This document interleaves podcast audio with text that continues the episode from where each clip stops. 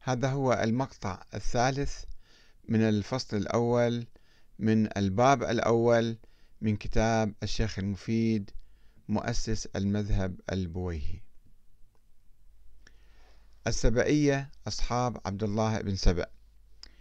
يقول آه، المؤرخ الشيعي الإمامي سعد بن عبد الله الأشعري القمي آه، نقلا عن جماعة من أهل العلم من أصحاب علي عليه السلام.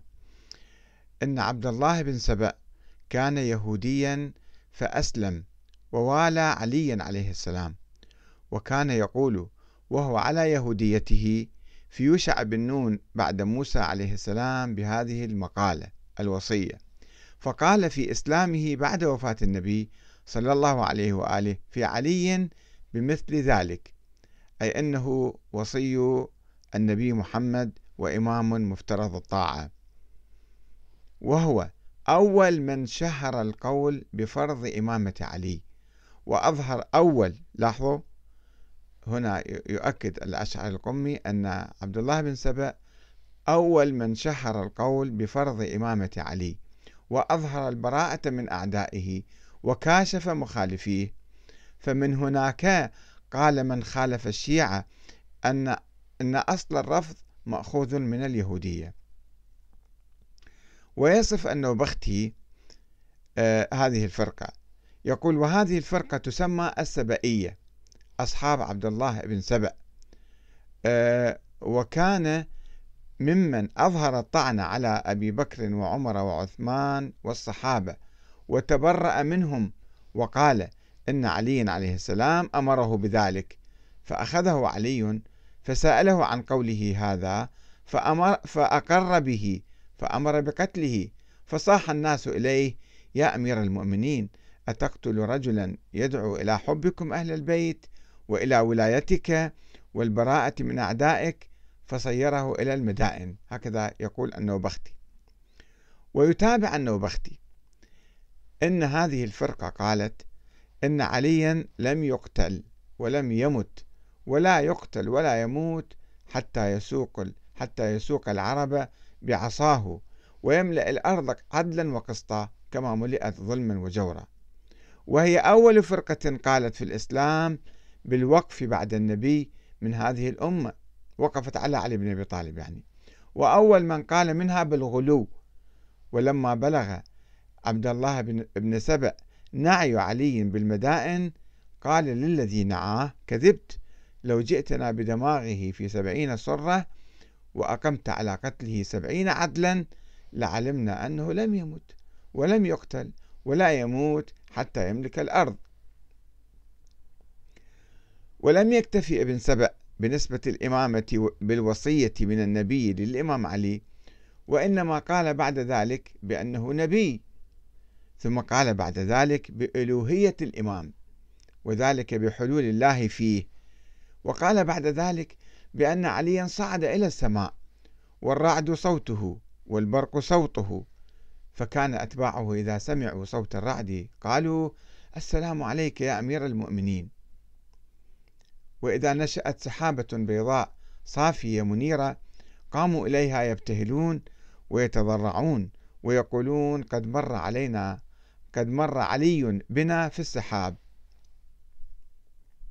ويلاحظ أن هذه الفرقة السبائية قد بنت عقيدتها على القياس الباطل بين الإمام علي الذي كان وصيا للنبي وصية عادية على أهله على أهل بيته وقضاء ديونه. القياس بين الإمام علي والنبي يوشع الذي كان وصيا للنبي موسى على بني إسرائيل وكان نبيا. وإنها اتسمت بالغلو إلى حد نسبة الألوهية للإمام علي. واتسمت أيضا بالعنف ضد الشيخين والصحابة والطعن بهم كما اتسمت باعتماد المنهج الباطني في رفض الاعتراف بوفاة الإمام علي والإصرار على غيبته ومهدويته وعودته في المستقبل. وفيما عدا هذه الفرقة السبائية التي ابتدعت القول بالنص والوصية في الإمامة. فإن عامة الشيعة قاموا باختيار الإمام الحسن خلفا لأبيه وعندما تنازل عن الخلافة إلى معاوية بايعوا الأخير واندمجوا في جيشه وشيعته وذابوا بجماعة المسلمين. ما عدا شرذمة شرذمة طعنوا فيه وخالفوه ولما انتهى إلى آه، مخيم صاباط وثب عليه رجل من هناك يقال له الجراح بن سنان فأخذ بلجام دابته ثم قال الله أكبر أشركت كما أشرك أبوك من قبل وطعنه بمغول في أصل فخذه. ورغم ذوبان عامة الشيعة بالجماعة إلا أن النوبختي يقول إن سائر أصحاب الحسن بقوا على إمامته إلى أن قتل. وأن هؤلاء نزلوا إلى القول بإمامة أخيه الحسين.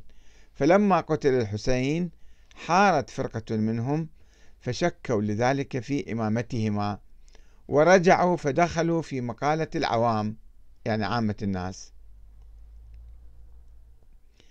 إن التاريخ الشيعي الذي يكتبه النوبختي والأشعر القمي وغيرهما لا يشير إلى وجود نص واضح وصريح ومعروف من الحسين لابنه زين العابدين بالإمامة. فقد قتل الحسين في كربلاء دون أن يوصي إليه حسب ما يقول الباقر والصادق لأنه كان مبطونا لا يرون إلا أنه لما به.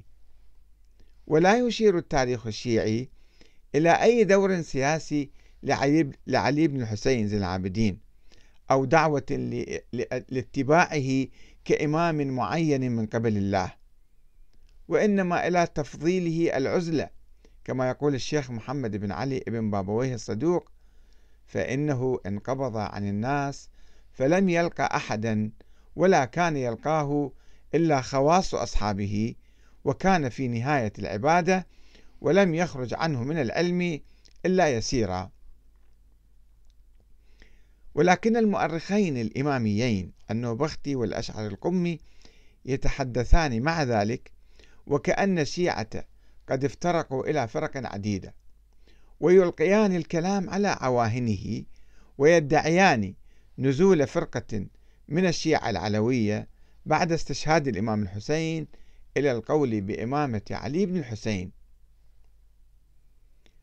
ويتبين ضعف هذه الدعوة بوجود فرقة آمنت بإمامة السجاد. هذه الدعوة اللي تقول بوجود فرقة آمنت بإمامة السجاد. يتبين ضعفها من عدم وجود أي نص أو وصية له من أبيه الحسين حتى لو كانت وصية عادية. ولذلك قالت فرقة من الشيعة انقطعت الإمامة بعد الحسين إنما كانوا ثلاثة أئمة مسمين بأسمائهم استخلفهم رسول الله صلى الله عليه وآله وأوصى إليهم وجعلهم حججا على الناس وقواما بعده واحدا بعد واحد فلم يثبتوا إمامة لأحد بعدهم.